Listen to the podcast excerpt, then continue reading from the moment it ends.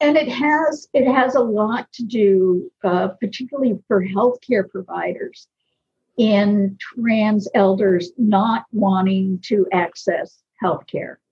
Some figures for you: uh, 19% of trans people across a lifetime have had medical care refused to them because they're transgender. Wow. Um, and there are instances where uh, insurance companies have said that broken broken arm is related to you being transgender. We're not going to cover it. So there's been some really egregious stuff. Um, 50% of trans people have had to train their medical providers on trans issues. So you're going in saying, this is the problem, and this is what I've researched on the internet, and this is what I think you should do, which some people might think is really exciting and exhilarating. And, and most of us, when we're not feeling well, want someone to take care of us, not, of not be in a position of, of training them. Um, and in terms of trans people postponing medical care, 28% have postponed medical care at some point due to mistreatment, and 48% due to inability to afford. Know, that was before the Affordable Care Act picked up some of us, um, and we may well be returning to that soon. So there's lots of reasons why people um, resist even going to get health care. I'm Dr. Regina Koepp. I'm a board certified clinical psychologist and I specialize with older adults and families.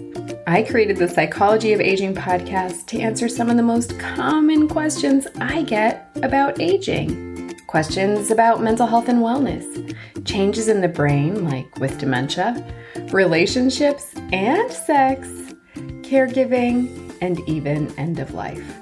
Like I say in my therapy groups, no topic is off topic we just have to have a healthy way of talking about it.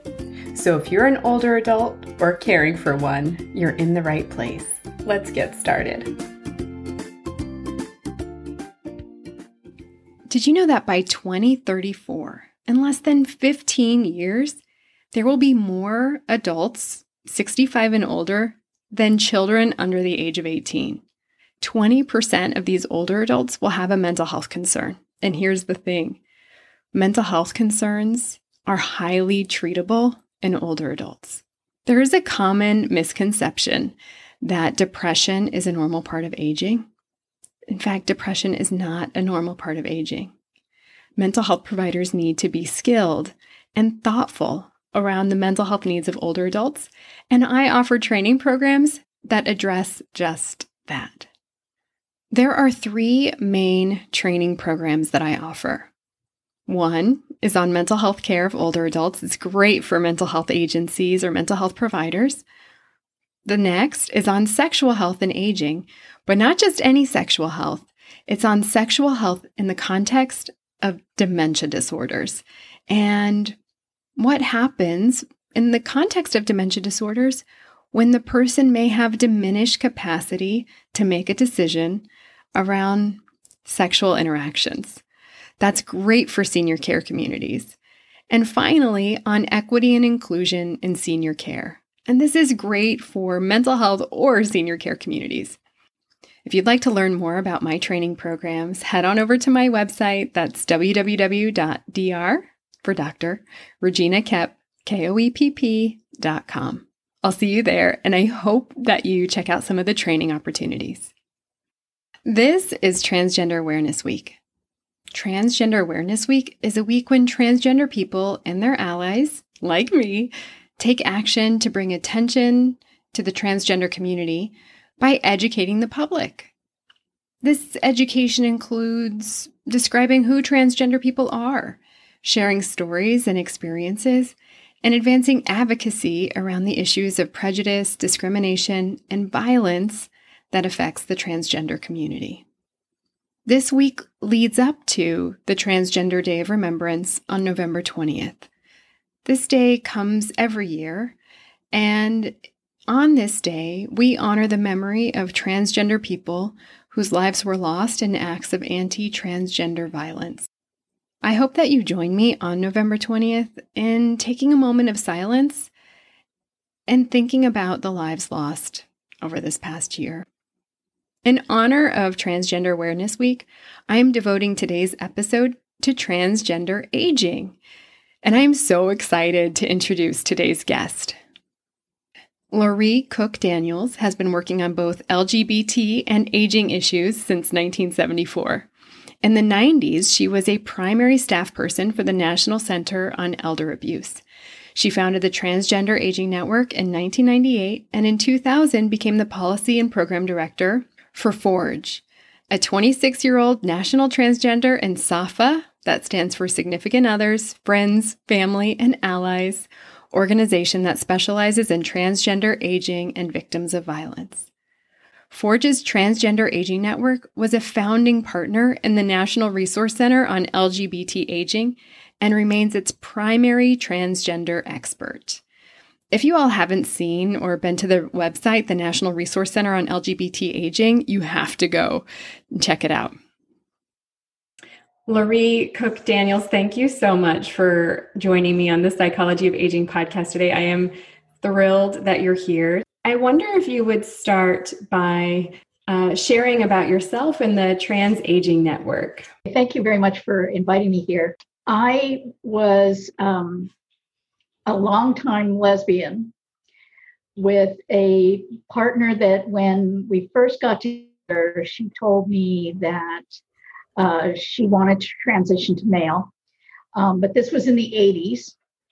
And because I was a lesbian activist, I said, no way. So that's the way we left it for nine years. And um, then when I finally saw the light and said, you know, go for it, um, uh, she did transition to male. And we did find some transgender community.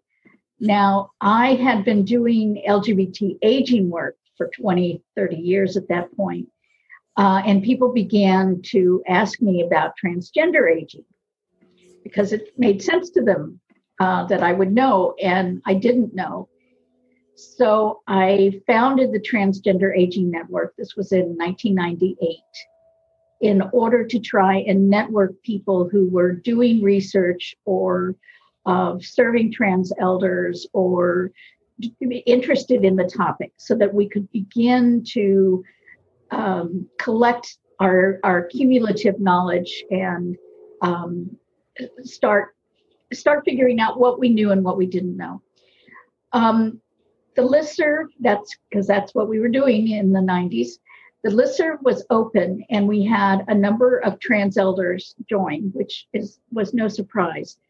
But what they wanted was for the physicians and the mental health care providers and the other people on the network to answer questions about their transitioning, which of course is really important, but I, I didn't set it up, set up the listserv so that professionals had to provide free consultation. So we quickly sp- spun off Elder TG, which is another listserv that um, supports trans elders, and we define that as 50 and up and close partners and uh, family members. So we've had some siblings. Uh, we certainly have had a number of partners. And that provides peer support so that people are um, sharing their knowledge based on what they've experienced and other people that they've talked to. And that has that also was started in 1998 and is still going. And in fact, during the COVID era, is for some reason we haven't figured out um, attracting a lot of new members. So um, wonderful. That's, that's where we are. And then, what is the difference between the Transgender Aging Network and Forge? So the the Transgender Aging Network and Elder TG were both founded in 1998, and um, I moved to be with the co-founder of Forge in 2000. So at that point, we just pulled it under the, the Forge umbrella. Um, Forge is a national transgender anti violence organization. Wonderful. So it's mostly anti violence work, but we have the Transgender Age Network. We've got a support group for parents of trans children and youth. Um, so we we still dabble in in non victimization issues. When we were meeting to prepare for this interview, you shared with me two important experiences to be mindful of when thinking about working with older transgender folks. You were sharing with me the difference between transitioning later in life versus transitioning earlier in life. Yes. And that's such, it, it really opened my eyes. And can you share a little bit about that with us now? Yes. We are in a very um, kind of unique period of time um, because of the discrimination and um, and actually the internet has a big part to do with this in that trans elders um, people who are elder elders now um, were grew up in some in some cases before even Christine Jorgensen. They didn't know about transgender people. They may have known that they didn't feel right. They may have called themselves uh, of the other gender, but there was very little information and no social support for changing genders. Um, so what happened was that when the internet came um, started spreading people had access to information that they had never had before. So many people found out about transgender people through the internet. Um, the internet also uh, spawned some um, other things or it came at the same time of like the listservs and the um, uh, what what did we used to call them? Um, where people dialogued on AOL, um, you know those sorts of things, and so there began to be a lot more information and support for transgender people. So what happened is that um, for the people who are elders now, they lived a big chunk of their lives when there was no word for what they were, let alone support for what they were. And that's why we have a large percentage of trans people who are transitioning in their 50s, 60s, 70s, um, because it's the first time in their lives that they've really been able to do it. Now, there always were some really brave pioneers who did transition decades ago excuse me, and those people are now elders too. So we've got two different kinds, I think, two different uh, general character um, groups of trans elders. Uh, the group that lived most of their lives as the other gender, um, trying to, um, if, for instance, if they were born male, they they often went into the military, or they went into really macho occupations in order to try and um, push themselves into masculinity. So that's one of the reasons we have more trans vets than the population. Um, and of course, then we've got the other group that um, lived most of their lives in in their preferred gender. So they have um, they have two different issues, or overlapping issues, but uh, uh, but different issues. Um, obviously, the people who've been trans for decades have no need to be saying, "How do I come out to my family?" or "How do where do I find a physician?" or that kind of stuff. So that's often what happens on Elder TG is we get new people in and they're they're getting information on how do I start. Yeah and then the experience of of transitioning earlier in life how does that affect the aging process well um, some of the people that transitioned a long time ago survived by going stealth maybe even to the point of where even family members did not know that they're transgender. So, um, because almost none of those people have had um, have been able to surgically change their whole body, what that means is if they get ill or they need intimate care, they're at risk of ex- literal exposure. Um, and, and being identified as being transgender. And that is very, very scary. Um, it opens up the possibility of discrimination, which they've spent their lifetime trying to avoid by, by not telling people they're transgender. So as a result, we get some people that just refuse to have any kind of care at all, mm-hmm. um, and would would quite literally rather rather die than uh, be in a position where their um, transgender identity might become known. Hmm. What a bind! I mean, what an emotional bind that you would, because the risk is you would be exposed and and rejected, or exposed and humiliated, or. Um, it's uh, rejected, humiliated, made fun of. Um, depending on the caregiver, you might be um, uh, exposed to religious um, exhortations. You know, you're going to hell, um, you're a sinner. Yes. Um, yes. So there's a wide number of things that could happen. So moral judgment and right. spiritual right. persecution. Right. Mm-hmm. Also, one of the things, one of the issues is if someone has been trying to keep their transgender history or, or status um, secret, one of the big issues is are they going to out me? If somebody finds out, are they going to tell everybody else? Um, so the the potential for negative repercussions gets huge. Yeah. It's not just one person. I've also had the experience of working with older transgender folks where they have successfully transitioned to their gender identity and have had uh, affirming surgeries and uh, have taken hormone replacement therapy. And then as they age in, in combination with other medical problems and medications, have made the decision to stop hormone replacement therapy because of uh, medical recommendations due to interaction effects and so on. Mm-hmm. And so then have the experience of uh, some of the features changing. Yes. Which is can be very upsetting and requires um, adjustment, I think, to the physical changes that happen when you have to stop hormone replacement therapy after you've worked so hard to have your um, appearance fit your inner world, your inner experience.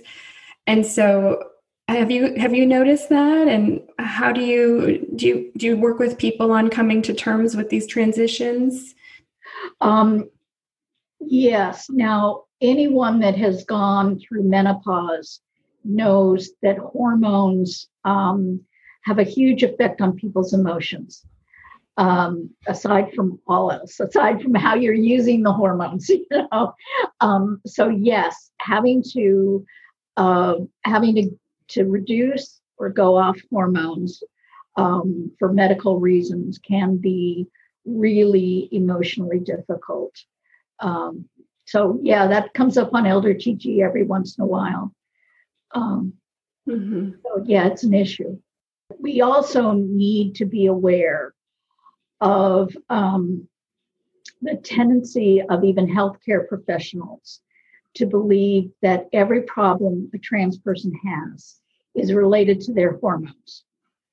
Um, so we have to be careful when we work with people to ensure that yes, this really is yes, this is the hormones.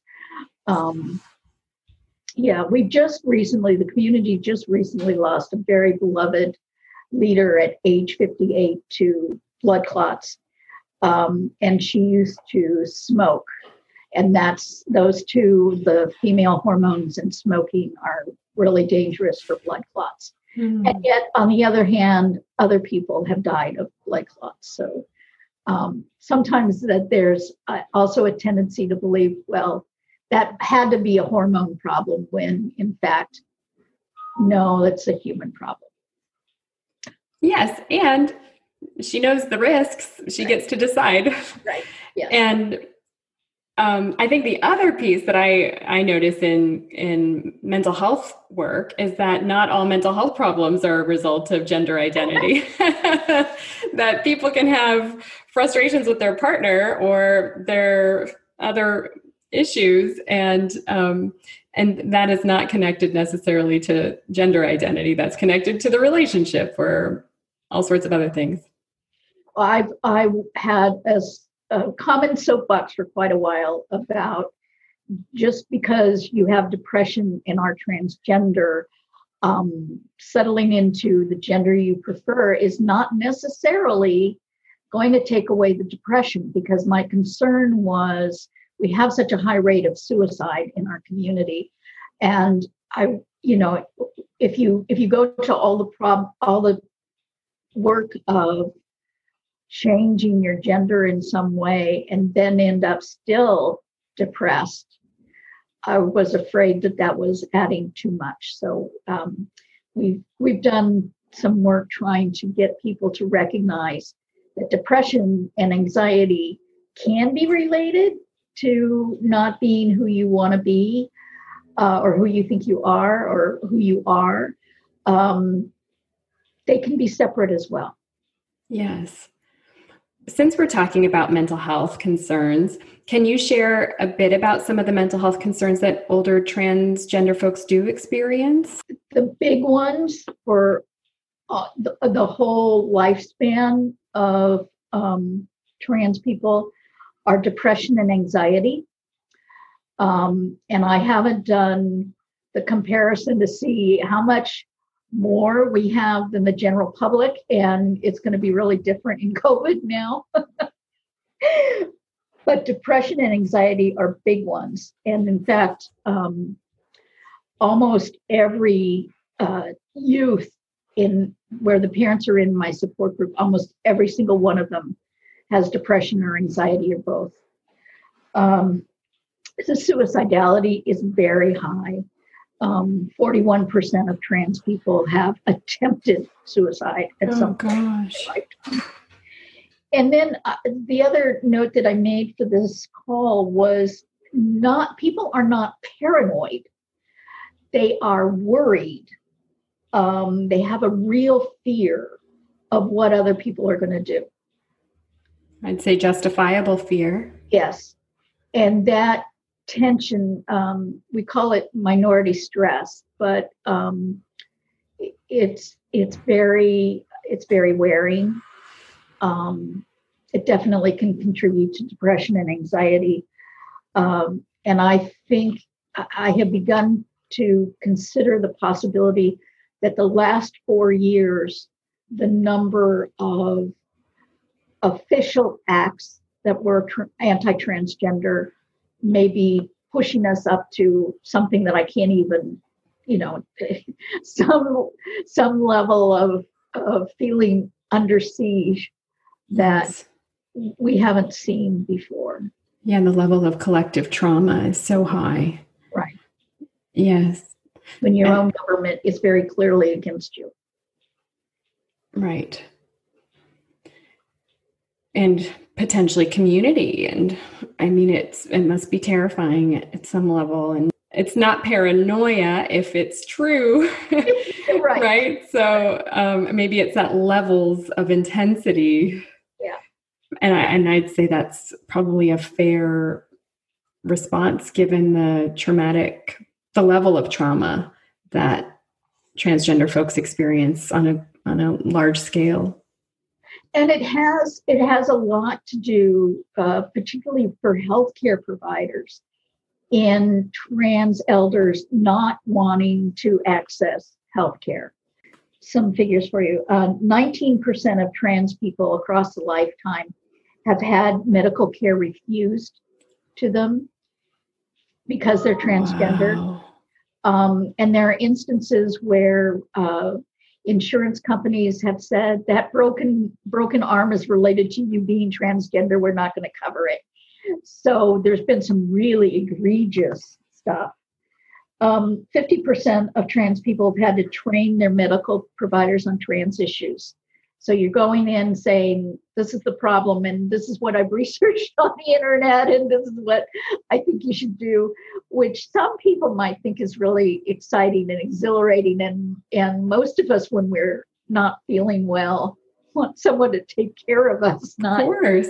not be in a position of, of training them. Um, and in terms of trans people postponing medical care, 28% have postponed medical care at some point due to mistreatment, and 48% due to inability to afford. Um, that was before the Affordable Care Act picked up some of us, um, and we may well be returning to that soon. So there's lots of reasons why people um, resist even going to get health care. Yes. And then that I imagine increases rates of disability. Yeah. Uh, in older adulthood. Yep. Because, and then increases um, care need if you have higher levels of disability. And we know that preventive medicine and engaging in the healthcare system for medical treatment when we have medical needs helps to prevent disability. And so, if there are all of these barriers for older transgender folks to getting to the doctor and then receiving uh, affirming care when you get there, and those are barriers, then, uh, and then there's the, you identified the socioeconomic factor, which is not being able to afford it. Right. And, and there is a long literature describing discrimination in workplace for transgender folks. And so, access to jobs and equitable access to jobs, even you were describing as a lesbian woman experiencing discrimination, and rates of discrimination are higher for transgender folks. Mm-hmm. And then that affects, uh, you know, income, and income affects your ability to afford health care, and and it's just a domino system. Right. Now, family relationships are also really important when we talk about um, deepening our understanding of the experiences of older transgender folks. Can you share about older transitioners and common family dynamics? Well, the big one is the partners.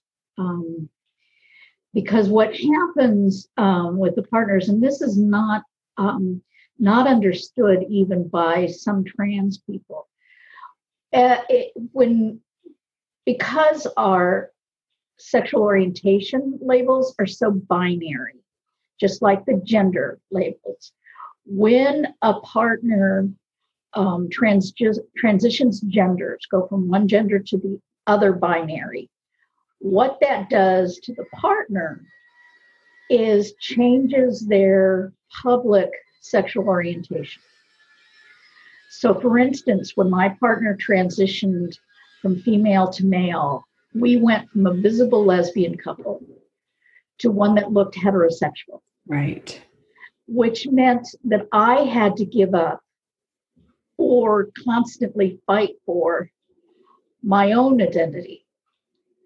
Um, and that's uh, that's a real issue, particularly for um, let's say it's a woman in a, a 55 year old woman whose husband transitions. And she's always been brought up to think that gay people were some other species that weren't as good. And now she's going to be seen as a lesbian out in the world. Um, that's a big issue. And the, the irony of the transitioning person gets to be seen in the world the way they want to be seen and the partner loses exactly the same thing. Wow. So there there is a tension there that I think we don't talk about enough because um, often the spouse is told, um, well, they're told they're told two two binary things. One is you absolutely have to leave because obviously you can't this marriage can't survive, or or they're told by those of us that are more socially um, advanced maybe that you should be supporting your your partner you know what's your problem and there isn't there isn't enough um, there isn't enough awareness of the cost to the partner, in my opinion. The other thing is that there really, that people really do have sexual orientations, as in, this is the kind of body I want to be next to at night. And some of us can switch, and some of us can't. And you know, that's that's not always given enough um, respect either. Um, although they can change. Early on, I was I was um, a peer with a lesbian woman whose partner transitioned to male, and I would get off my conversations with her and say, "This is never going to survive. she's not gonna she's not gonna make it." Not not judging it, but just not judging in a negative way, but judging like, "Oh, there's too much here. She's too she's too settled in in um, the lesbian mode." And she did make it, and they were very happy. So, you know, sometimes sometimes people switch even when we think they're not going to. This tension that you're talking about is so profound. I i am just struck at yeah i have heard those binaries. There's really nothing in between. Either you stay with the person or you don't. Either mm-hmm. you come to terms with it or you don't. And i appreciate that it's the the transitioning partner is moving into the identity that they uh, identify with and long for and feel most authentic in. And then the partner has to also shift the tension, I think, and friction is so important to hold space for because I think if we don't hold space for it, it is less likely to succeed. It's less yeah. likely to help the partner to work through and sort of grieve some aspects of that the partner's uh, life and identity right. for um, in support of their partner and in support of themselves. So there are lots of um, emotional and identity journeys that we're talking about and then relational journeys right. that we're talking about. And i really i um, thank you for sharing that with us because it's helping to deepen my own understanding and to hold space for people's unique experiences in the same relationship. Right. And often, if the transgender person um, doesn't doesn't often the transgender person believes that if I can convince you why I believe my gender, you know, then you'll go along. And it's it's there is a relationship issue here that's far beyond that. Um, which does does go to my second point about the adult children. When you're transitioning older, you're off, your children are often adults, and whether they accept the transition or not is uh, kind of a toss up. We don't have the actual statistics, but um, some uh, children uh, get on board and some children do not uh, and we have not really studied about who is who, but um, that's just like the general public. Some people can get their minds around it, and and some people cannot. But what um, what does happen is if there are grandchildren, if the adult child does not approve of their parents' transition, they may cut the grandchildren off, and that is um, that is one of the worst heartbreaks that I see on Elder TG is the grandparents that can't talk to their grandchildren. That there is a level of pain in that yeah. that seems to be incredibly high. So much grief and a loss of legacy, and mm-hmm. that uh, you know, parenting is hard. I think grandparenting is when you get the real right. You get the, the real back yeah, it's like the icing on the cake. You know, it's hard to make the cake, but then you just smear the icing on, and oh, yes, so much grief and loss, and missed opportunity, and loss of legacy. Yeah. Earlier, we talked about some of the barriers to engaging in mental health care and medical care. when we were preparing for this interview, you brought up such an important topic about the complexity of having mental health providers in the role of gatekeeper for transitioning. Can you talk a little bit about that? For many years, what um, the standards of care for taking care of trans people were the Harry Benjamin um, standards of care. They're now known as the WPATH. What WPATH, the, the guidelines have required um, is for many years, they required people to live a year as, as the gender that they were moving to, even before they could get such things as hormones and surgery, which, um, depending on your physical body, could be extremely difficult um, and extremely opening uh, people up to to public problems, um, violence and discrimination.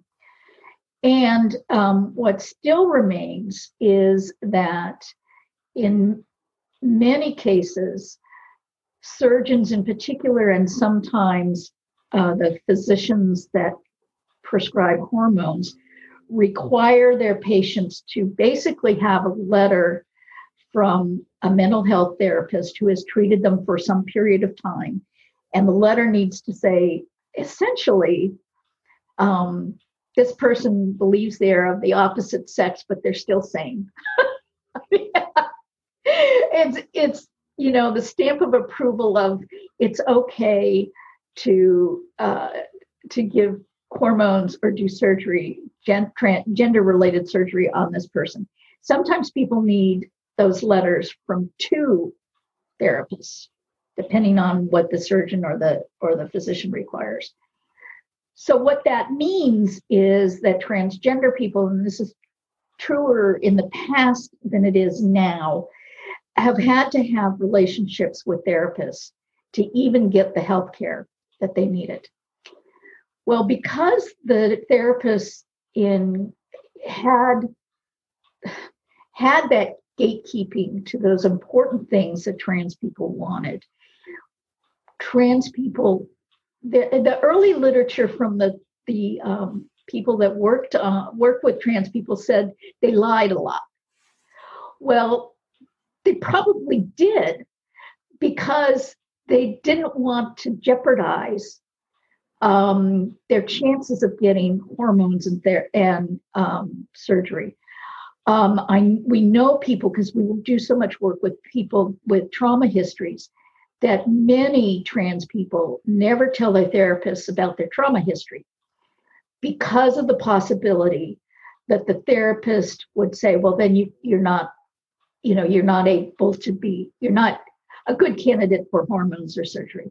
Um, obviously, that means the, the therapy is less effective than it should be if you're if you're hiding important things in order to um, present a facade to your therapist. But it also means that when we look at the statistics, that the number of trans people that have been in therapy is incredibly high, really, really high. So, um, but when there is, and uh, when you're not going to therapy for your letter, it's called the letter, like it had a big capital L. Um, and, but you need a therapist for run of the mill depression, or you've got couples therapy that you need to do, or something like that. There's this all of this baggage of these were the people that held my identity and my history in their hands. So it's a really um, it's a really sticky uh, uh, relationship. Yes. The word that stands out to me is trust and the nature of putting therapists in a role of determining if somebody has the psychological capacity to endure a transition sets this dynamic of mistrust and fear in the relationship that needs to be the most trusted. Right. And so it would make sense to me that people would lie. Who do you lie to? People you don't trust. Right. And um, people who have power over you, who could harm you. Right. And so you'll do whatever it takes to to keep safe and to to get your needs met. Right. And that might include lying. And then, so if you do need mental health care down the road, you carry with you, we call it in, in therapy and psychotherapy transference, you carry with you that experience and you transfer it onto the new therapist, that, mm-hmm. that right. mistrust and that the history of um, power imbalance and uh, inequitable care. We don't put others through that same level of scrutiny. I can appreciate that there are so many barriers, and with a group of folks with high rates of trauma and with high rates of mistrust, my hope is that mental health can begin to shift and provide affirming, thoughtful, mm-hmm. holistic care to trans folks just as as I would want for myself.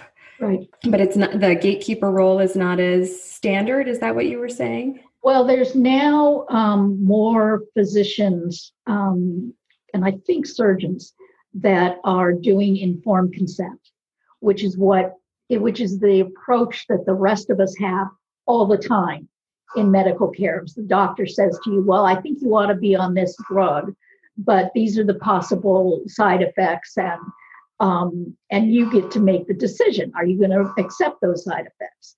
And that's what um, that's what many people are moving to with trans people is informed consent of let's go over what these hormones will do and won't do and you know what you can expect and what you're risking then then you decide yes you understand the risks and benefits and you make a decision right. Right. that's consistent with what you need so, what can then providers do to create affirming spaces? So, what can mental health providers do to create affirming spaces and begin to to shift the tide, so to speak? Um, well, I do. I do have some some ideas. The the very first thing, the most basic thing, is you have got to get the name and pronouns correct. This is not an option that has to you have to get the name and pronouns correct. And amazingly um, even though sometimes it seems difficult it actually only requires what name and pronoun would you like me to use for you? And that's all it takes except that you got to remember it but but that's that's critical. Um, and then if you've got i know a lot of mental health professionals work alone but if you've got a receptionist or you work in a clinic or whatever, everybody else has to get that too. I mean, if somebody, um, I, I tell physicians, is doesn't matter how trans um, competent you get, if the receptionist makes a mistake when the patient first walks in, because the patient won't sit in the waiting room, they believe you know so you you got to have um, you got to have everybody trained. One of the things that we most um, emphasize with all kinds of um, healthcare professionals including mental health professionals is what we call know and tell why. Trans people get subjected to the most obnoxious questions about their genitals. Partners get get asked questions about their their partner's genitals. Um, they get asked, you know, what was your your real name? They get asked a lot. We get asked a lot of really strange questions, um, and as a result, we um, really get our backs up around questions. We're, we're really nervous. So what um, providers can do is think through the questions they're asking. And um, uh, figure out how are you going to use this information? And how is this information going to benefit the client?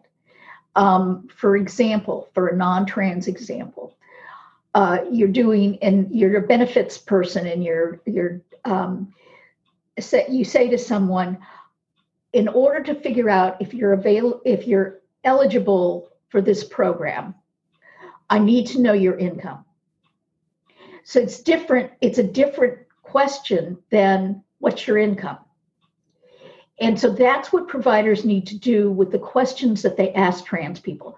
The reason I'm asking this is, and then ask the question, yes. because otherwise uh, trans people are going to be, in general, I mean, this is generality, but are, are going to have their backs up. Like if the if it's not obvious why you're asking me this question, I'm going to worry that it's it's a inappropriate question or it's you're just curious. Um, and that happens a lot. I went in with my partner one time when he had one of those colds, head colds that just you can see it. you can just see it. And we went into the to the physician and the physician said, "Why are you on testosterone?" And my partner said, "Well, I'm transgender."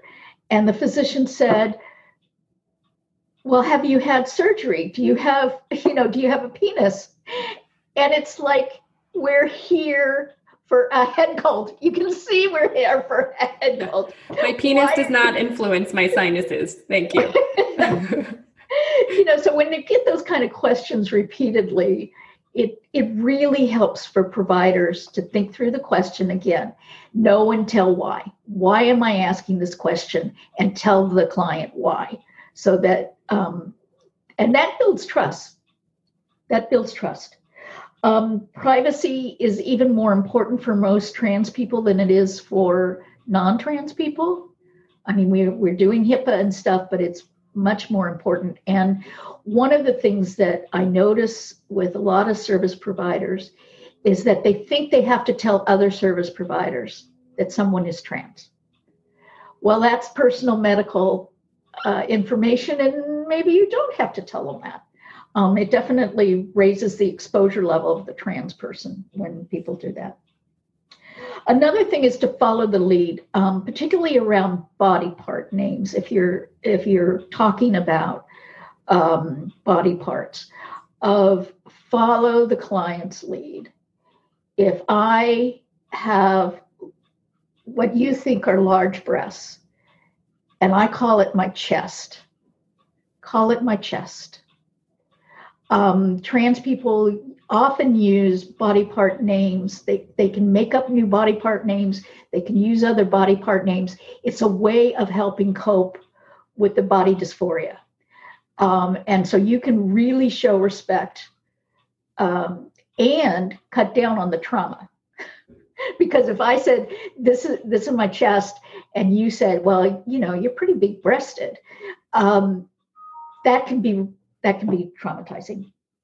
And the last thing that I wanted to mention is be an advocate. Um, find out if your trans client would like your help. It needs to be with informed consent, but it, if they would like your help with something, because it is exhausting out there. I mean, and I think more people can get this now with COVID. you know, it's exhausting out there.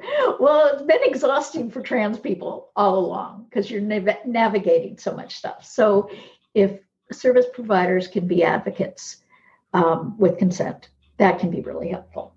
When you say advocates with consent, give give us an example. This is not exactly on on point, but we had um, a trans man that we were working with that had gone through attempted gender conversion as a kid.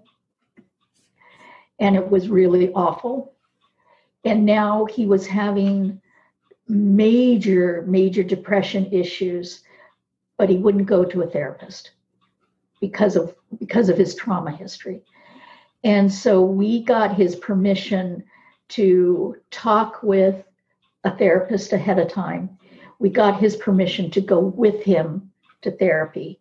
Um, so that, you know, it's almost literal hand holding. Yes. Um, that can be, that's the kind of thing I'm talking about of, of helping interface with other systems.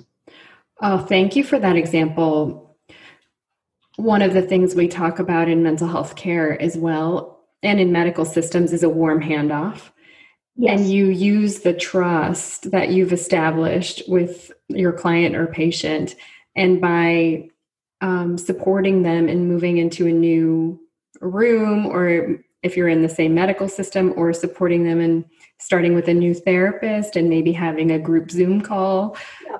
um, that you can help to transfer your the trust that you and your client have established or you and the transgender individual have established and then transfer that trust to the new relationship. It just mm-hmm. helps so much with the this the transitions of care.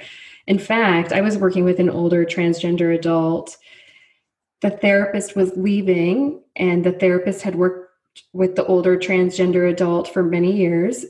Uh, the therapist was leaving the system and transitioning that in the older person to me and we had an overlap meeting where i came into her therapy room met the older transgender adult answered questions shared about myself who i am what my style is just so the older transgender person could know me a little bit and it wouldn't just it wouldn't be so scary it wouldn't be so uh, foreign uh, mm-hmm. unfamiliar mm-hmm. And then she is was her preferred pronoun uh, would know where to go would know who to look for would have a sense of mm-hmm. security when she got there. And it mm-hmm. really helped. And then i worked with her for years. And then and then um, after after that time she didn't need as consistent therapy but um, so we didn't have the same warm handoff because it wasn't needed anymore but but i would have done the same thing. And i had mm-hmm. done the same thing with other folks so thank you for saying that. So that is an act of advocacy and it's an act of um, consideration for people with higher levels of trauma, high, higher levels of mistrust in a system, and just ways to build some bridges. So thank you for that, Loree. I really appreciate it. It does remind me of something that I didn't say about providers that really is important. Of um, know who your referral is. Make sure when you refer someone that that they are um, that they are trans competent. Uh, we we recently had a, an experience, and I'm just telling you this because we're a trans organization, and you'd think we had it all together. Um, we had a psychiatrist recommended to us, and we wanted to have a um, Zoom meeting where the psychiatrist addressed medications with trans people. Since so many of us are on medications, not just hormones, but for our trauma stuff, um, plus the normal things like high blood pressure and that sort of thing. And he said horrible things. He wasn't intending to, but he said horrible things. Like he said well you're going to he said to someone who asked a question well you're going to have to educate your psychiatrist. And we're like no you know by the time someone's going to a psychiatrist they are not in a position to be educating their their psychiatrist. And he said a number of things like that. And we were just uh, we were beside ourselves because we had some really fragile people on the Zoom, and we had to do a lot of work afterwards. And um, we went back to the person who had re- recommended him, and he says, "Well, I I thought he was really good." Well, maybe in general. But he hadn't had a clue about trans people and he didn't do any of his homework and he did damage. So make sure your referrals are good. Thank you. Yes. And it can damage not only, you know, it not only can a failed relationship with a new person, but it could not, it can blow back on you. Yeah, and and folks trust with the system as a whole. Right. Was if the response is you have to educate your provider, that's saying providers are not educated. yeah, well, yeah. and are not going to be. Right. right. Yeah. And aren't going to do their homework. Right. So, so say we have a listener who is a family member and wants to learn more about creating an affirming space for their loved one. What would you recommend?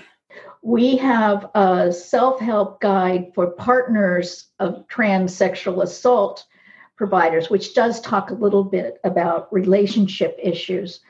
Um, and I think any of the um, any of the basic transgender aging uh, publications that I uh, that I sent to you might be helpful. Um, the one uh, resource that I particularly wanted to call attention to was um, I have a new transgender client Now what? This one was written with a home health aide or a nursing home aide in mind of answering the basic questions that tend to come up. What what do I call my patient? Who do uh, who should they room with? Um, what am I going to see when their clothes are off? I mean, you know, we did we we went to some of those those questions. What happens if my religion tells me, you know, not that this is not a good thing? So that particular um, can I stop you? That sounds like an incredible resource. I want to have a podcast just on that. I'm very proud of that, that resource because it nothing I didn't find anything out there that was like that. And I think we need to provide that kind of assistance yes to the people that are taking care because we don't we don't think very much about training home health aides on this kind of stuff or training um, nursing home aides. And yet that's the kind of stuff they're going to think about. So um, that there's some basic stuff in there that that family members might be able to use. But otherwise i think we're again talking about use the pronoun and, and name and some of the the basic respect issues. Mm-hmm. And for partners you were talking earlier about the um, tension between identity the identity tension yeah i really recommend that partners find at least an online group that supports partners of transgender people. Mm-hmm. Um, because I think the first of all, the very first thing a transitioning, um, the partner of a transitioning person needs to know is some marriages make it.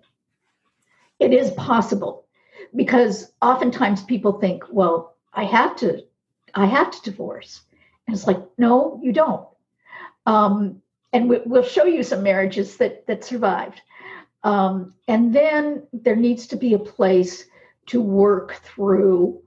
Um, you know, does this mean I'm a lesbian? Do I have to identify as bisexual? What if I don't like their body when they're on hormones? Um, this is the kind of thing that that really um, needs to be worked through. A few part, a few couples can work through it together. A lot of couples, it seems, cannot work through it together. They need they need a separate place. Yeah. So I would really recommend that um, partners find places online where they can talk to other partners. Um, and of course, we do all always recommend therapy. but even then, it's you know I, we've heard horror stories of yeah. the therapists that um, in fact, I went to an early conference where uh, a therapist came in and and the it was a partners caucus and she came in and said, "Get with it." You know, you're supposed to support your your partner. And it's like, no, I don't. You know, I did feminist work for a long time. You don't come in and tell me what to do. First of all, I decide. Second of all, hold space for me. Earlier, you mentioned Christine Jordan? Jorgensen. Jorgensen. Yeah. Tell us who she is. Um, thank you for for make having me do that. She was a former GI that transitioned um, and had a surgery in Europe and was the first really public transgender person when she came back to the US. So it's Christine Jorgensen. She was um, she was physically very beautiful, and she really caught a lot of people's attention um, because her trans her her transition made her look so different, and she was public about it. So that's the first time for most people. If you're old enough, that was probably the first transsexual you you heard about. Christine Jorgensen. Mm-hmm. Mm-hmm.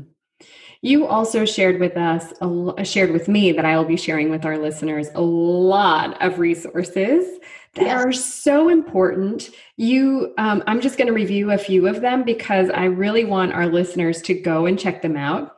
Uh, and these will all be available in the show notes on the Trans Aging Network, Elder TG, for transgender elders themselves, creating end of life documents, Medicare changes, transgender uh, Gender elders SOFFA roundtable. What is that?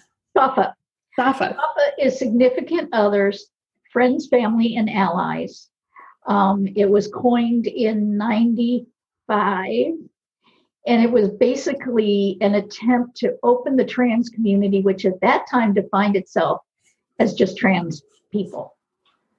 And we were trying to, you know, uh, make people understand that no, the family members were also affected. Yes.